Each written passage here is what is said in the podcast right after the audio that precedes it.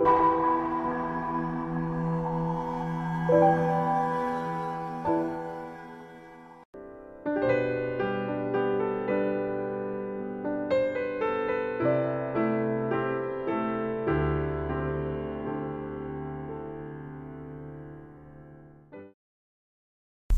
Амрам, мне бы хотелось услышать мнение ваше по поводу болезни. Всегда ли они являются следствием греха? Я читал у немецких психотерапевтов, занимающихся регрессивным гипнозом, что болезни – это часто то, что мы подавляем в себе, как негативное, то есть результат полярного восприятия. А еще у Ягананды где-то упоминается, что это желание быть только хорошим инструментом – а почему меня это сильно волнует? У меня плохое зрение и проблемы с позвоночником и с мышцами с рождения. Любые проявления в теле, они связаны с кармой. Например, появление тела в этом пространстве, в этой жизни, это также является кармическим процессом. Мы сейчас не будем касаться позитивная карма или негативная, в любом случае это кармическое явление. И пока у человека есть тело, он в любом случае, хочет он того или нет, будет проходить опыт отработки либо переживания каких-то кармических взаимосвязей, плохих либо хороших, сейчас не важно. Болезни бывают на разных уровнях. Мы знаем, что болезнь – это не физический план, потому что физический план – это всего лишь то, на что опирается духовная составляющая. Все болезни начинаются с ментальных процессов.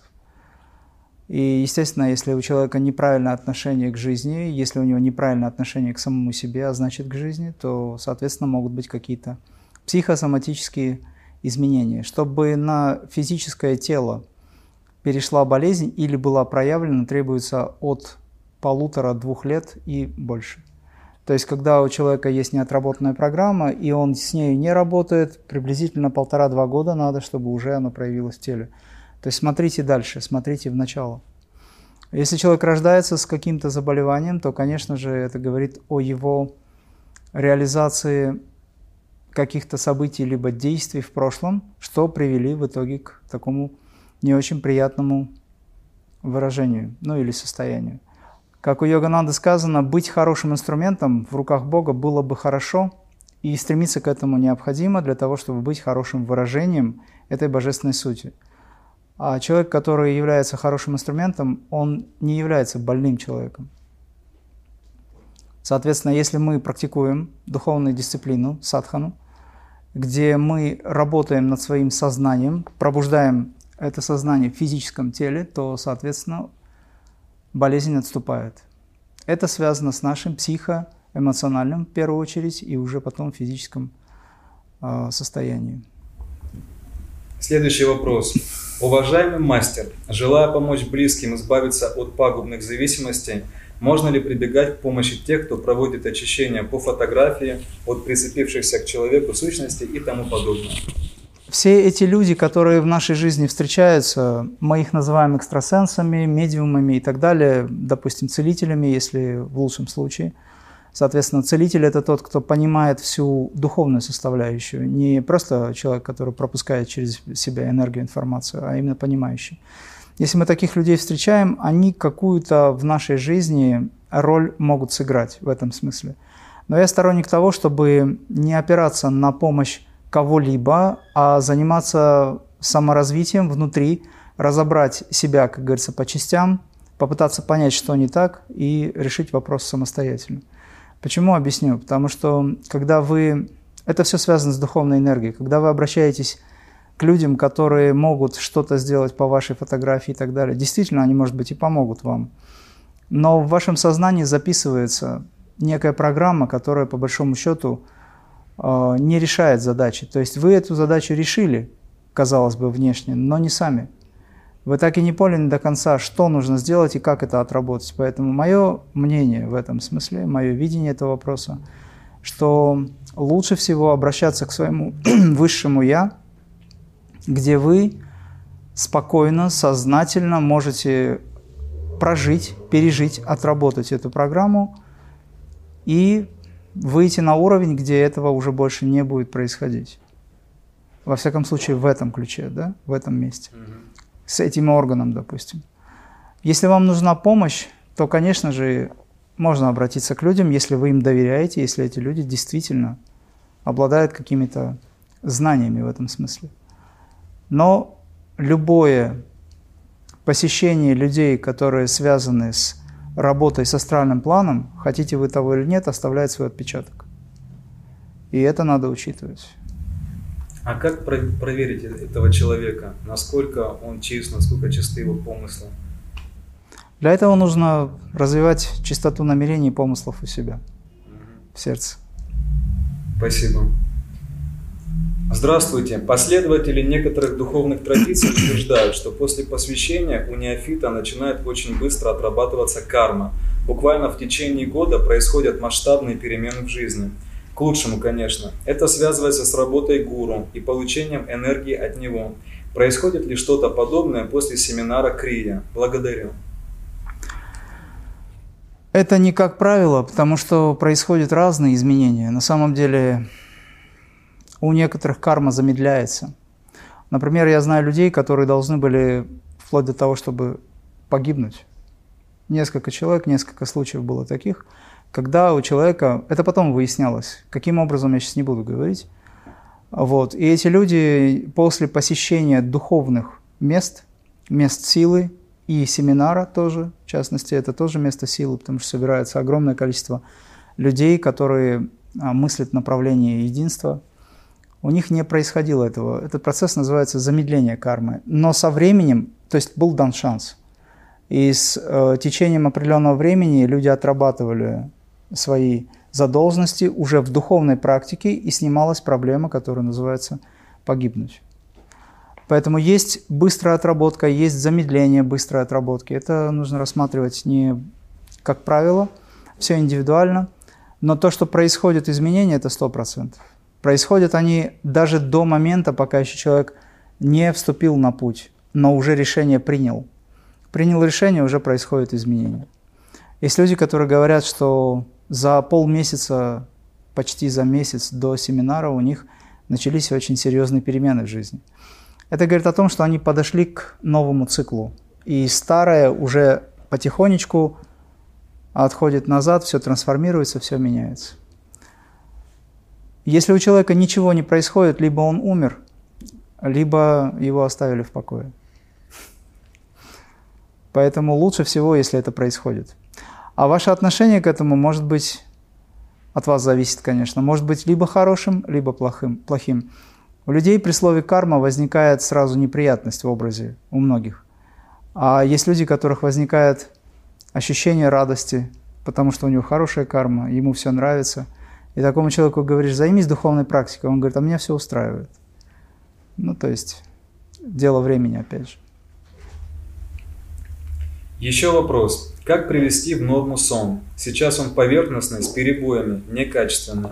Все это после токсичных отношений пятилетних, которые закончились благодаря молитве и практике, самовнушению, было много нервов и прочего. Практикую раз в день, но качество сна плохое. Спасибо.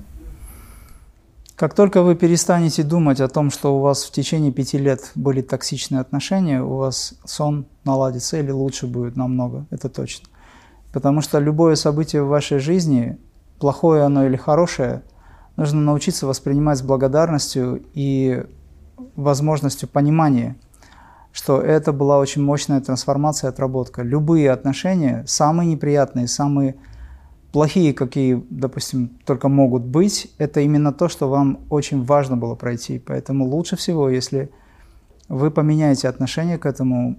Ну а касательно сна, я рекомендую при всем при этом еще научиться расслабляться. Если вы максимально научитесь расслаблять все части тела, вы очень быстро провалитесь а, в глубокий сон, за короткое время восстановите тело свое. Я предлагаю вам заняться крия-нидрой или научиться шавасане элементарно и засыпать на спине. Конечно, должен быть режим. Чем раньше вы ложитесь и раньше встаете, тем лучше. На время вашего сна или отдыха Wi-Fi выключайте. У соседей тоже. Мастер Имрам, вы говорили, что Маха Аватар Бабаджа родился в 203 году и получил инициацию в крию-йогу от бога Надха и Агастьяра. Мастер Имрам, действительно вы считаете, что бессмертный учитель Будды Иисуса Христа родился в 203 году? Благодарю за ответ. У маршала Говиндана, который, в общем-то, брал эти тексты из древних источников, есть такое понятие, как пальмовые листы или золотые пластины, вся эта информация присутствовала там. И согласно высказываниям маршала Говиндана, который является учеником а, Шри-йоги Рамаяха, который, в общем-то, занимался исследованием э, целой группой, у него есть книга, где он описывает это явление. Но для меня, например, Махаватар Бабаджи – это явление Абсолюта, которое присутствовало всегда. В каком году он проявил себя в той или иной, скажем, форме, это сейчас не важно, потому что Махаватар Бабаджи проявлял себя огромное количество, бесчисленное количество раз. В том числе э, я лично видел его, как раз-таки это был 2002 год. Если я, допустим, когда-нибудь напишу книгу, я напишу, что в 2002 году э, Махаватар Бабаджи явился в горах Кавказа, и это будет тоже одно из явлений. Просто я об этом пока не говорю так и не пишу. Поэтому здесь э, то, что написано в 203 году, э, явление Махаватара Бабаджи могло быть в, маленьком, в качестве маленького ребенка. Явление Махаватара Бабаджи также было, я уже рассказывал как-то в своих э, беседах, в виде женщины, которую я встретил в Дагестане, опять же, да, в республике Дагестан и так далее. Но само явление Махаватара Бабаджи, на то оно и Маха, великое, оно никогда никуда не исчезало, оно всегда присутствует. То есть это аспект абсолюта, который, по сути, выражает себя тем или иным образом. Например, Пхоли Баба, хайдаканский Махаватар Бабаджи, который также является Махаватаром, явился в 70-м году в пещере, где вспышка света, из которой вышел 16-17-летнего, а, скажем, возраста приблизительно молодой человек, также является неким явлением. Учитель он Будды или Христа, сейчас мы не можем сказать, потому что и Будда, и Христос, по большому счету, это тоже явление, и, видимо, лилы, а, божественные игры так устроены, что, показав нам пример развития и преданности, обучения в духовной дисциплине, допустим, тот же мастер Иисус, он взял инициацию у предтечи, крестителя. Хотя он был гораздо выше его по уровню, по, скажем, сознанию и возможностям. Об этом сам и он сказал. Поэтому здесь идет отношение учителя-ученика. Здесь идут традиционные, а, скажем, фрагменты или события, которые передают нам знание о том, каким образом нужно относиться друг к другу, а особенно к учителю. Если мы говорим о том, что ученик превзошел своего учителя, то учитель ликует от этого. Если мы говорим о том, что предзашедший или превосходящий своего учителя ученик возвышается над учителем, то он сразу низко падает. Поэтому есть традиция. Кто бы ни был, учитель всегда остается великим, потому что он показал путь Богу, это первое, и потому что у него больше опыта. Здесь мы касаемся очень глобальных процессов, которые связаны с множеством инкарнаций, с множеством, с множеством планетарных воплощений – где мы можем каким-то образом охватить такое понятие, как великое знание, и как носитель этого великого знания. Поэтому для меня на самом деле существует один Бог, и Он вездесущ, который проявляет себя через различных учителей, через вас в том числе. Это все единое, одно присутствие. Уважаемый Имрам, почему вы называете Иисуса Христа мастером? Разве недостаточно существует доказательств Его божественной сущности? И вообще, что вы вкладываете в это понятие «мастер»? Так вот, как раз таки речь идет о том, что в понятие мастер я вкладываю, вкладываю как раз аспект божественного присутствия. Потому что мастер – это тот, кто достиг единства. Это не тот, кто умеет, э, скажем так, мастерски владеть мастерком или молотком. Мастер – это завершенный. Это термин, который, в общем-то, достаточно понятен для многих. Если я буду говорить ситх, если я буду говорить совершенный, абсолютный и так далее, это будет немножечко абстрактно. Мастер Иисус – это тот, кто является вознесенным, вознесенным владыкой. А владыка – это тот, кто мастер, а мастер – это тот, кто владыка. То есть все зависит от того, что вы вкладываете в понятие мастер или что я вкладываю. Что я вкладываю, я уже объяснил. Мастер, вы рассказали, что Сай Баба говорил людям, что среди них много демонов. А какие вообще темные существа действуют на Земле? И что нам надо знать о них, чтобы противостоять? Самое темное существо находится у нас в голове, это наше нечто интеллектуальное, которое связано с нашим эгоистическим. Поэтому я предлагаю вам переключить внимание на не внешний аспект, а на внутренний, на ваши мысли, которые являются темными в данном случае. Я сейчас не о вас, а о мыслях. Они, как правило, всегда из прошлого и, как правило, основаны на страхе и боли. Поэтому постарайтесь избегать а, множества мыслей, которые приводят вас к восприятию вот этого темного. В этом мире существует баланс, и этот баланс, он связан с э, так называемым тьмой и светом. Если мы говорим о том, что есть равновесное состояние, то это состояние над тьмой и светом. То есть этот баланс, который мы хотим достичь, он за пределами наших мыслей, за пределами понятия демоны и так далее. Сайбаба говорил о том, что он даже писал об этом, точнее, с его слов записывалось, э, о том, что да, действительно, на Даршан приезжают очень много людей, которые встали на путь э, зла, то есть тьмы. Как таковая тьма – это вместилище света, и свет – вместилище тьмы, то есть все взаимосвязано.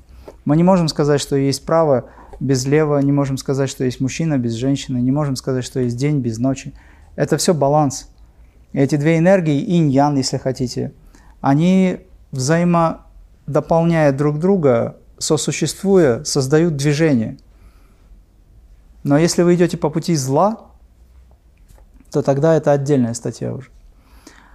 Поэтому я рекомендую людям концентрировать свое сознание на добре, на принципах созидания, а не на борьбе со злом, находясь в состоянии «я свет», я теперь должен бороться со злом. Человек, который, допустим, размышляет таким образом, он оказывается в двойственности.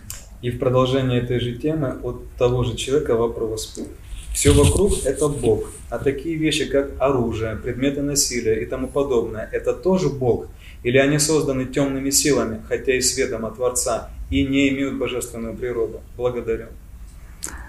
Очень многое происходит с ведома Бога, но это не значит, что Бог принимает в этом участие. Дело в том, что люди имеют право выбора. И если говорить о том, что мы что-то создаем, я предыдущим вопросом как раз и ответил э, на вот этот вопрос отчасти, потому что наша задача находиться в созидательном состоянии. Вот, например, есть лаборатория, где ученый создает некий экспериментальный, допустим, да, раствор, который впоследствии, не дай бог, может быть применен против людей, да, как правило. То есть биологическое оружие. Можно ли сказать, что этим Бог занимается? Бог дал свободу выбора, и люди сами решают, как правильно распорядиться своей жизнью, своими мозгами, своим опытом, своим интеллектом и так далее. Поэтому моя задача в этом смысле обратить ваше внимание на то созидательное, то великое, то волшебное, что называется – принципы любви, принципы бескорыстия, служения миру, служения людям, а уже вы сами выбираете, насколько вы готовы к этому, позволяет ли вам ваше сознание, допустим, так активно, бескорыстно работать в направлении помощи людям. Либо у вас есть какая-то в этом смысле нужда в том, чтобы доработать это все. Поэтому те виды оружия, которые на сегодняшний день существуют, я считаю, что Конечно, об этом Творец знает, конечно же, иерархия Бога об этом знает, это видит все. Но при этом свобода выбора, который дал Бог, это божественный, скажем, такой элемент, который не может быть убран у человека. В противном случае он перестанет быть человеком. И здесь уже человеку придется самому отрабатывать все его действия, которые он совершил. То есть, подытожу, это происходит с ведома Бога, но это не божественный акт. В моем понимании это так. Зачем и для чего при посвящении дается духовное имя? Это как ключ в другой мир? Благодарю. Духовное имя – это тот уровень, к которому стремится душа. Если мастер настоящий, он подбирает или слышит вибрации, которые соответствуют вибрациям души, и в этот момент, передавая это имя, он в какой-то степени открывает путь к тому, чтобы эта душа достигла этих уровней. И на сегодняшний день те люди, которые получили духовное имя, у них это имя звучит как мантра. По сути, человек, обладающий таким именем, может произносить его, это будет его мантрой. Имя открывает возможность человеком. Как назовешь, так и поплывет. Есть такая фраза, поэтому если наша победа окажется бедой, то это не очень хорошо. Прямая передача духовной силы и благословляющей мантры от мастера к ученику. Как и где происходит? Как минимум, это происходит в сознании и в сердце. Где это внешний аспект, это не важно. Мастер сам решает, где это происходит. А когда происходит передача духовной силы, с этой передачей происходит очень важное и нечто сокровенное. То есть речь идет о том, что в этот момент мастер передает свой личный опыт. И если это настоящий мастер, он передает свое качество – но в этот момент ученик, получающий эту энергию, это духовное переживание, скажем, да, в виде энергии, в виде духовной силы, должен осознавать величайшую ответственность, которая, в общем-то, возникает у этого человека, у этого ученика перед мастером. И тогда получивший эту инициацию не имеет права уже распоряжаться этой энергией так неправильно, скажем, да, или тратить время жизни на какие-то праздные а, события. То есть речь идет о том, что это уже великая ответственность. Если ты получаешь, а получает человек а, посвящение именно добровольно, то есть мастер никогда никому ничего не навязывает. И если такой человек просит мастера о передаче духовной силы, то он уже несет ответственность, ему нужно над собой работать. Это важный очень аспект этот аспект записывается на многие жизни вперед. Есть ли у мастера группа внутренних учеников? И если да, то как попасть в их число? Внутренние ученики – это те люди, которые регулярно, искренне практикуют. Таких заведений, где сидят внутренние ученики или помещений, у нас нет. Если вы хотите попасть в ученики ваша задача практиковать. Очень часто вы будете замечать через какое-то время, что вы начнете чувствовать принадлежность к чему-то очень высокому. И чем чаще вы практикуете, тем сильнее вы будете ощущать это. И чем сильнее вы будете ощущать, тем радостнее в вашей жизни будет, э, скажем, происходить события, те, которые будут происходить, будут вас радовать, тем радостнее вы будете в вашей жизни. Если вы находитесь в ученичестве, но не чувствуете этого, то это говорит о том, что вы отдаете предпочтение анализу, который возникает в уме. То есть это постоянный причинно-следственный аспект. То есть вы все время думаете, а что, а как, а когда, а не получается и так далее. Нужно искренне практиковать, переключиться просто на достижение и быть, что называется, в процессе. Тогда вы познаете, что есть внутренний ученик. Вы начнете чувствовать мастера внутри, и мастер вас будет чувствовать внутри себя также. Как правильно воспитывать детей? И в психологии есть такое определение, что их нужно не воспитывать, а любить. Я как-то уже рассказывал на эту тему, по-моему, есть даже целый ролик, посвященный этому. Достаточно долгое объяснение, рассуждение на эту тему было. Но сейчас могу сказать так, чтобы очень долго не объяснять. Я хочу сказать, что в первую очередь воспитание детей начинается с воспитания самого себя, потому что мы, по большому счету, взрослые дети. Когда ребенок, он не преднамерен, он искренен, и в нем нет суждения в ребенке. Он чувствует и воспринимает все буквально. Если он видит в родителях, скажем, что-то, что родителям не нравится или они хотят скрыть это, или, допустим, они хотят, чтобы в ребенке этого не проявилось в будущем, пытаются его воспитывать, а ребенок это видит в них, это качество, он их просто зеркалит. И тогда воспитываете вы его или нет, все равно ребенок будет зеркалить то, что внутри вас находится.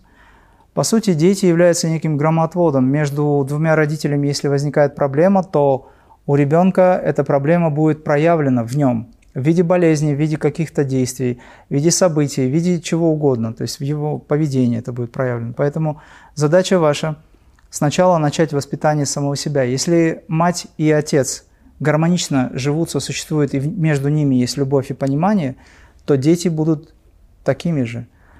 Ну, если не учитывать какую-то личную карму, допустим, ребенка, тем не менее, это будет поле семьи, и в этом поле, по сути, должно быть все благоприятно. Если вы хотите воспитывать ребенка, тогда вы должны понимать, как это сделать. К примеру, когда ребенок, допустим, ведет себя не так, как вам нравится, и вы хотите, чтобы до него дошла информация, вы должны сами успокоиться сначала, затем сесть и предложить ребенку смотреть в глаза матери или отцу. Если рядом отец, мать делает замечание, отец должен обязательно поддержать мать. Если мать хочет сделать замечание ребенку, она обращается к отцу, отец должен сделать замечание ребенку. Это очень важный момент. Потому что если ребенок не чувствует силу и важность, э, скажем, уважения глубокое к родителям, то этого уважения не будет ни к жизни, ни к э, Богу тем более.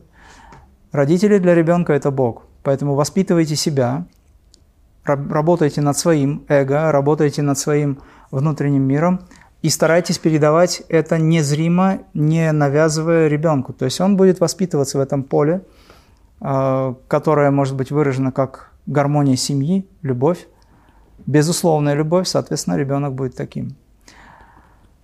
Ребенок всегда должен знать, за что его наказывают. Наказывать приходится, и это наказание должно быть не э, из эго родителей – не из гнева или злости тем более, не дай Бог. Это наказание должно исходить от родителей как вынужденность.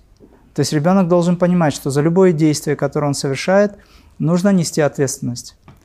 Ну, допустим, с момента, там, когда ему 5-6 лет уже наступает. До 5 лет вы можете оставить ребенка как есть, он в принципе развивается, только за ним надо следить.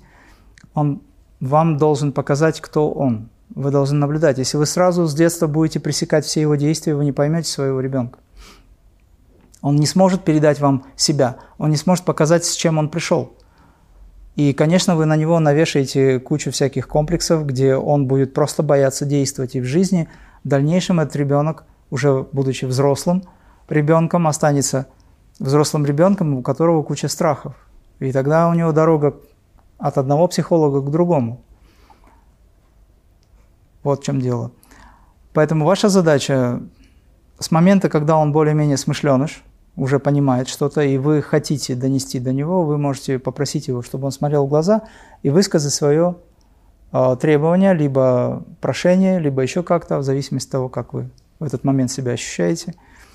И если, допустим, вы хотите ребенка наказать, то наказание должно быть таким простым, но очень неприятным для ребенка, вы лишаете его своего внимания на какое-то время, до момента, пока он не осознает.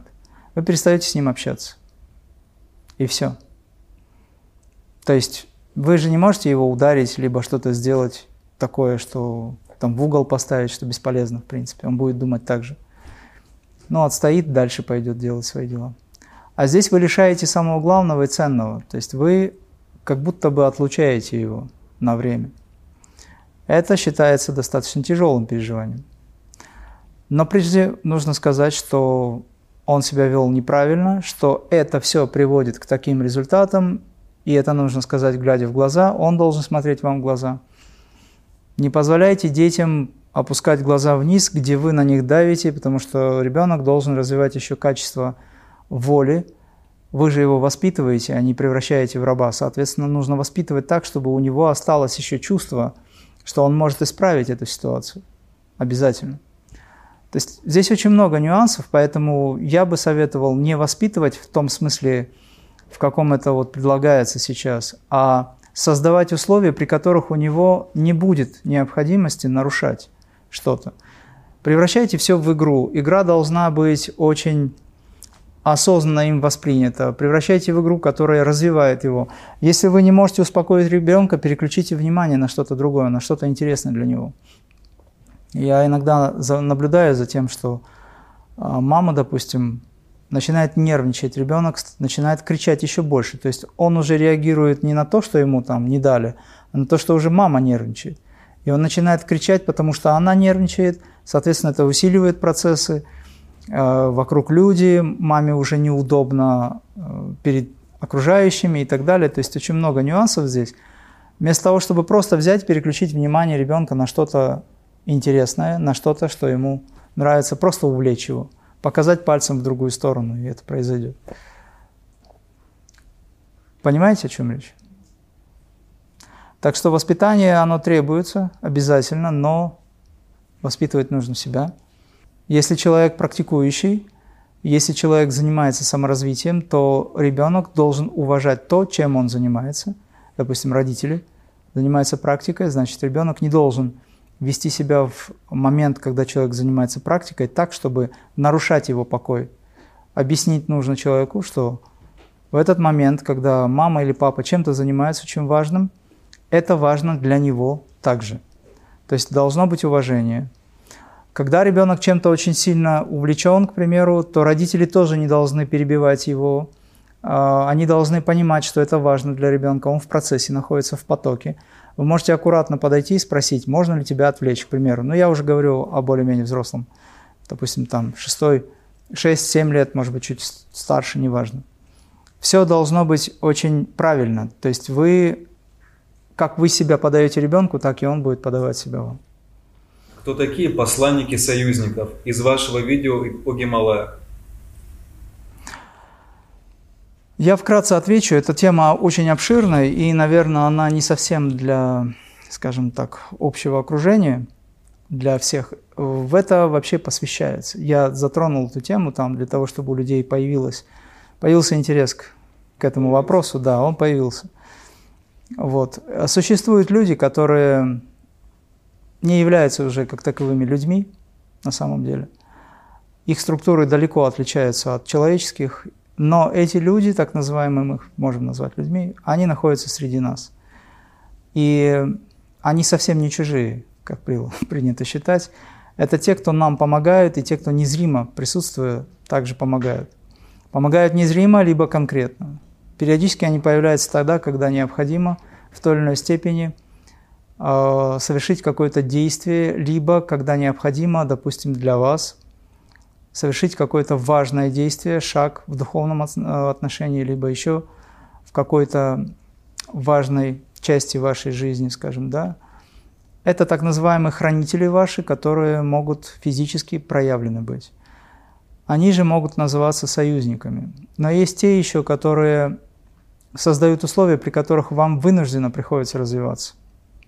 Это ваши учителя, незримо присутствующие, которые, казалось бы, работают в обратном направлении. То есть они не то чтобы вредят, но создают трудности. И эти трудности, по сути, также заставляют вас развиваться и быть сильнее. Поэтому и те, и другие являются нашими помощниками и учителями в обычном таком восприятии как лучше всего эффективно растягивать язык и уздечку? Делаю все по вашему онлайн-курсу, тяну его марли. Может еще способы есть, кроме подрезания бамбуковой нитью? Другие упражнения имеются? Спасибо. Все упражнения, которые были даны, они вполне рабочие, требуется время. На самом деле хичари мудра достигается в течение нескольких лет, это не сразу. А вообще полная хичари где-то до 12 лет совершается. Поэтому здесь нужно набраться терпения и спокойно заниматься. И мой совет – не э, злоупотребляйте этим и не пытайтесь это все форсировать. Добрый вечер, мастер МРАМ, команда, простите, не знаю ваших имен. Вопрос такой. При глубоком погружении возникает чувство дурноты. Стараюсь не обращать внимания, и начинается сильная головная боль. Кажется, что потеряю сознание, но страха нет. Потом долго прихожу в себя, хотя есть ощущение, что все происходит правильно. И не готова, не готова ли я или тело. Практикую 7 месяцев. Да, требуется некоторое время. То, что у вас происходит в качестве, что вы назвали дурнотой, это, скорее всего, у вас печень, желчный пузырь.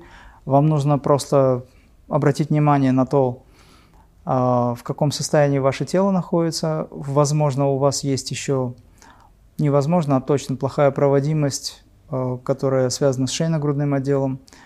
Поэтому я не рекомендую вам слишком искусственно да, погружаться так глубоко. Больше обратите внимание на очищение тела. Рекомендую 42 крии, энергизацию 42 крий, она была бы полезна в этом смысле. И опять же, требуется время. Больше пейте воды. Во время практики тоже можно. Влияют ли занятия холотропным энергодыханием на духовное развитие? И есть ли польза от холотропного дыхания? В моем понимании этого вопроса холотропное дыхание, оно не дает духовного развития, потому что это всего лишь элемент дыхания. Духовное развитие может происходить вообще без дыхания, на самом деле.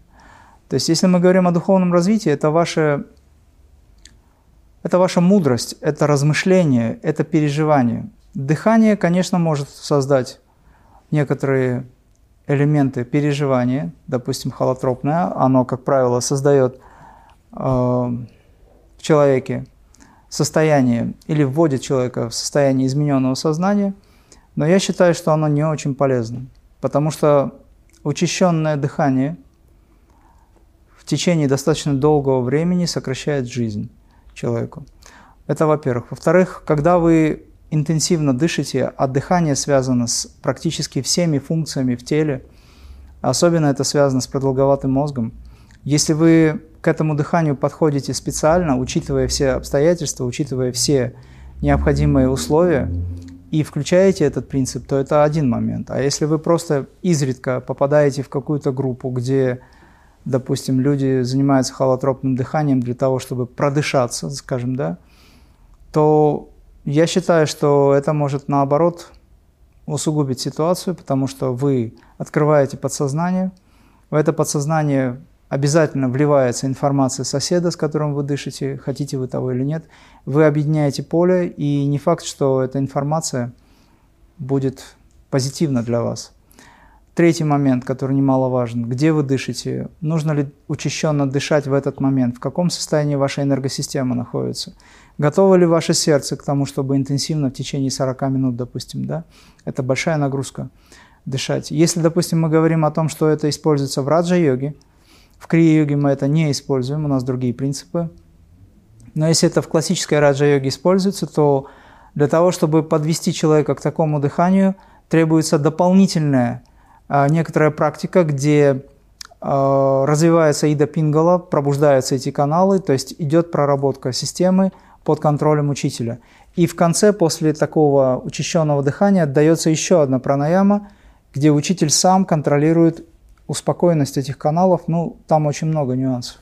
Соответственно, если вам нужно изредка этим заняться, то вы можете, но знайте, что количество дыханий, которое отведено в жизни с момента рождения, первый вдох ребенка и последний вдох человека, а, точнее выдох, это определенное количество вдохов и выдохов. У каждого оно разное. Если вы хотите продлить свою жизнь, то тогда нужно замедлить дыхание и уменьшить количество дыхательных циклов в минуту. Но это нужно делать, опять же, через медитативное состояние, не через насильственный принцип. Все виды, элементы дыхания, все ощущения в теле, все абсолютно прописано в ядрах продолговатого мозга. И если вы влияете на продолговатый мозг тем или иным способом, бесконтрольно, даете сразу нагрузку, это может вызвать определенные состояния, реакции. Поэтому будьте аккуратны с этим. Дорогой мастер Мрам, скажите, пожалуйста, насколько реально в ближайшем будущем перейти на полную автономию, полный отказ от еды, воды и жить без сна? Но если учитывать тенденции в нашем обществе, я думаю, очень скоро.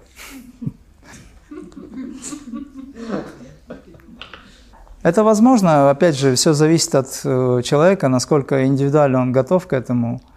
Но, например, сможете ли вы, допустим, уговорить ваши клетки мозга жить автономно? Вы родились, вы росли и вас взращивали на питании внешнем. Сейчас, чтобы переключить себя на внутреннее питание, требуется от 3,5 до 7-12-15 лет, чтобы полностью выйти на, допустим, праническое питание, и это должно быть очень правильно сделано. 3,5 – это интенсивная практика, это уже практика ближе к глубоким состояниям медитации, где идет полное преобразование тела.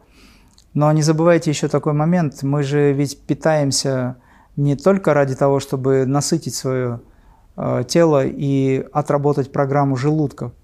Мы питаемся для того, чтобы после нас те элементы, которые мы съедаем, они также развивались. В этом смысле человек выступает в роли ангелов. Если вы съедаете яблоко осознанно, то элемент или духовная составляющая этого продукта в следующей жизни будет уже другой. То есть вы поднимаете эволюцию этих продуктов. Речь не идет сейчас о парнокопытных, крупного рогатого и мелкого. Я сейчас об этом не говорю. У них своя жизнь, они должны уйти своей смертью. И люди не должны их есть. Вот до тех пор, пока люди не перестанут есть их, по сути, да, у них не будет возможности эволюционировать. Здесь уже другой момент включается. Поэтому мы питаемся не потому только.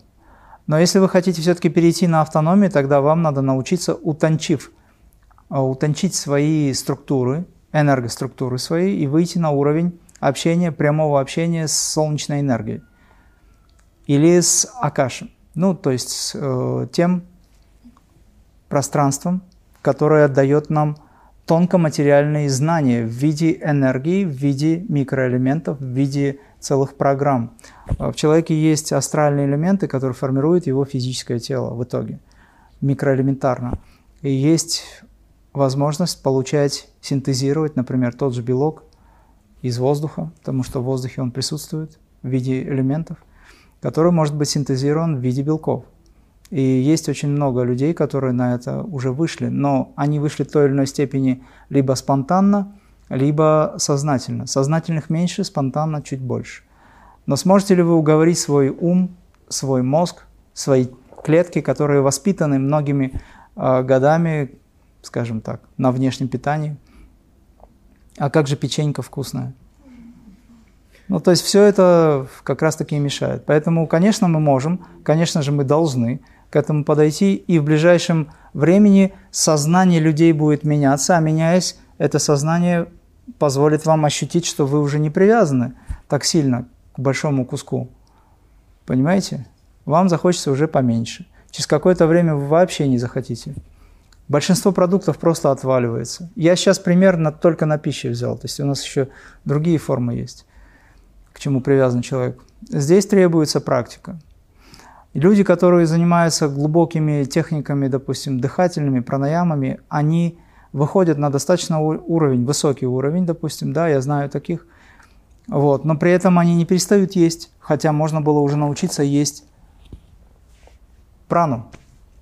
Но они не перестают это, потому что старые программы снова всплывают.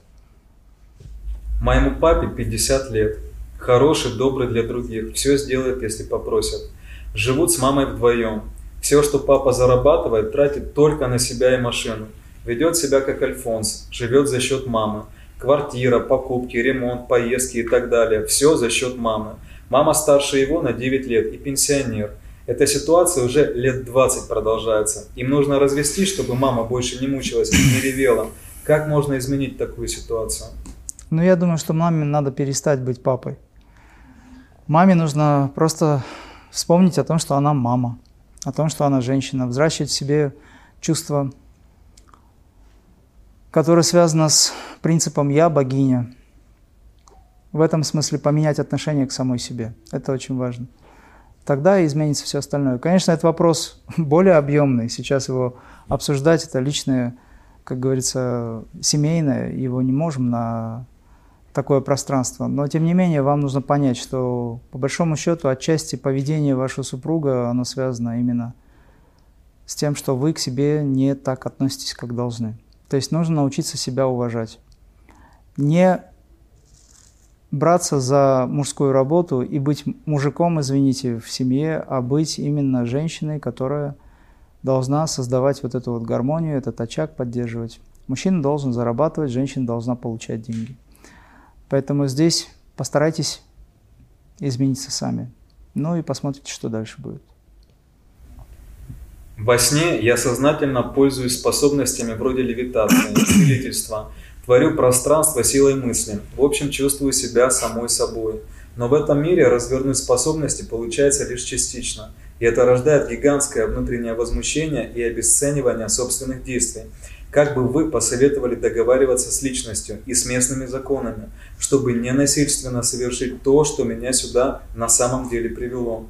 Благодарю за вашу устойчивость и прозорливость.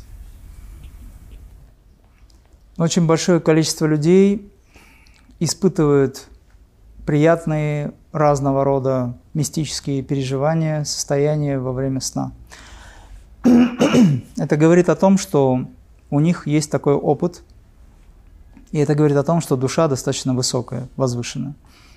Но, конечно же, ограничение физического мира, этого трехмерного пространства, не позволяет душе расправить крылья и также летать так, как вы это делаете во сне. Соответственно, это печально для очень многих. Я много раз тоже оказывался в таких ситуациях ранее, когда я понимал, что сейчас проснусь, и я не смогу летать. И мне хотелось задержать это состояние. Астральные переживания, они намного явлений, намного, скажем так, ближе, гораздо ближе к истине, к истинному переживанию, нежели физическое. Поэтому вам нужно просто понять, что в этом пространстве, где есть ограничения, где физические законы, так скажем, да, еще не пересмотрены вами, в реальности те физические законы, которые существуют на сегодняшний день, они должны быть пересмотрены. Почему я так говорю? Да потому что большинство из этих законов не работают так, как нам это преподносят. В реальности человек может все. Но поскольку он воспитан или не до практиковал, недовоспитан, он не может проявить эти качества так, как хотел бы в астральном плане, так, как он проявляет их в астральном плане. То есть есть ограничения. Эти ограничения связаны с нашим мозгом, эти ограничения связаны, связаны с нашим отношением, опять же. Требуется практика. Если вы хотите левитировать, например, то все очень просто. Задержите дыхание на час, и у вас возникнет левитация. Почему нет? Но это состояние практически невозможно в обычном режиме человеческом вызвать. Например, на 36 секунд нужно сделать вдох, на 144 секунды сделать задержку дыхания и на 72 выдох. И так дышать в течение часа. Это один из элементов. Видите, наша физиология не способна в обычных условиях добиться этого. Есть люди, которые задерживают дыхание на несколько минут. Они молодцы, но они не могут решить задачу. Потому что структура физического тела требует доработки, это требует определенного правильного отношения. И есть мистические техники, которые даются на очень высоких уровнях. Если вы действительно хотите физически добиться этого, то тогда вам надо погрузиться в серьезную садхану, духовную практику, где вы будете взращивать эти качества. Но я бы хотел сказать, что это не является целью. В реальности, когда вы будете находиться в состоянии единства со Творцом, то есть с тем Отцом, Богом Отцом или Богом Матерью, как вы называете для себя Творца, это уже ваше дело. И когда Он будет здесь в сердце, когда вы будете чувствовать Его присутствие, вот в этом состоянии вы можете сделать очень многое. Но до этого момента стремление к сверхспособностям – это ограничение вашей сути. Это то, когда вы не являетесь человеком, идущим по пути дух, духа, а идете по пути эго. Если вам очень хочется добиться сверхспособностей, вы имеете на это право, но знайте, что это ловушка. Это я в целом рассказал. В данном случае, отвечая вам, который задал вопрос, я хочу сказать, что вы просто можете радоваться тому, что вы достаточно высокая душа, которая обладает этими качествами, и если вы во сне летаете, значит вы в какой-то жизни, в каком-то из воплощений были полубогом. То есть у вас есть эти качества, у вас есть эти способности. Сможете вы их развить в этой жизни или нет, зависит от вашей практики, от вашего отношения. Я думаю, что в этом нет необходимости. Но вот если вы добьетесь состояния радужного тела, когда вы будете способны превращать ваше тело в свет и свет превращать в тело, а такая возможность есть у каждого человека, при условии, что он хочет этого, конечно, тогда вы не будете переживать боль по поводу того, что вы не можете летать, к примеру. Что вы мгновенно будете оказываться там, где вам нужно. Такая форма перенесения сознания из пространства в пространство. Это более высокий уровень. И, в общем-то, тенденция идет к тому, что люди через какое-то время начнут обладать этим всем. Уже спонтанно это происходит у некоторых людей. Они просто не могут это контролировать. Но опять же, это не цель, это просто результат. Когда частотные характеристики Земли будут очень высокими, и проводимость энергии в вашем теле будет очень высокой, вы просто спокойно это сделаете. Это будет происходить. Такие возможности есть у нас. Постепенно, быстро к этому все идет. Сейчас я рекомендую как минимум начать с очищения организма, с очищения сознания в первую очередь и тела, потому что на грязное тело вы не сможете ничего сделать.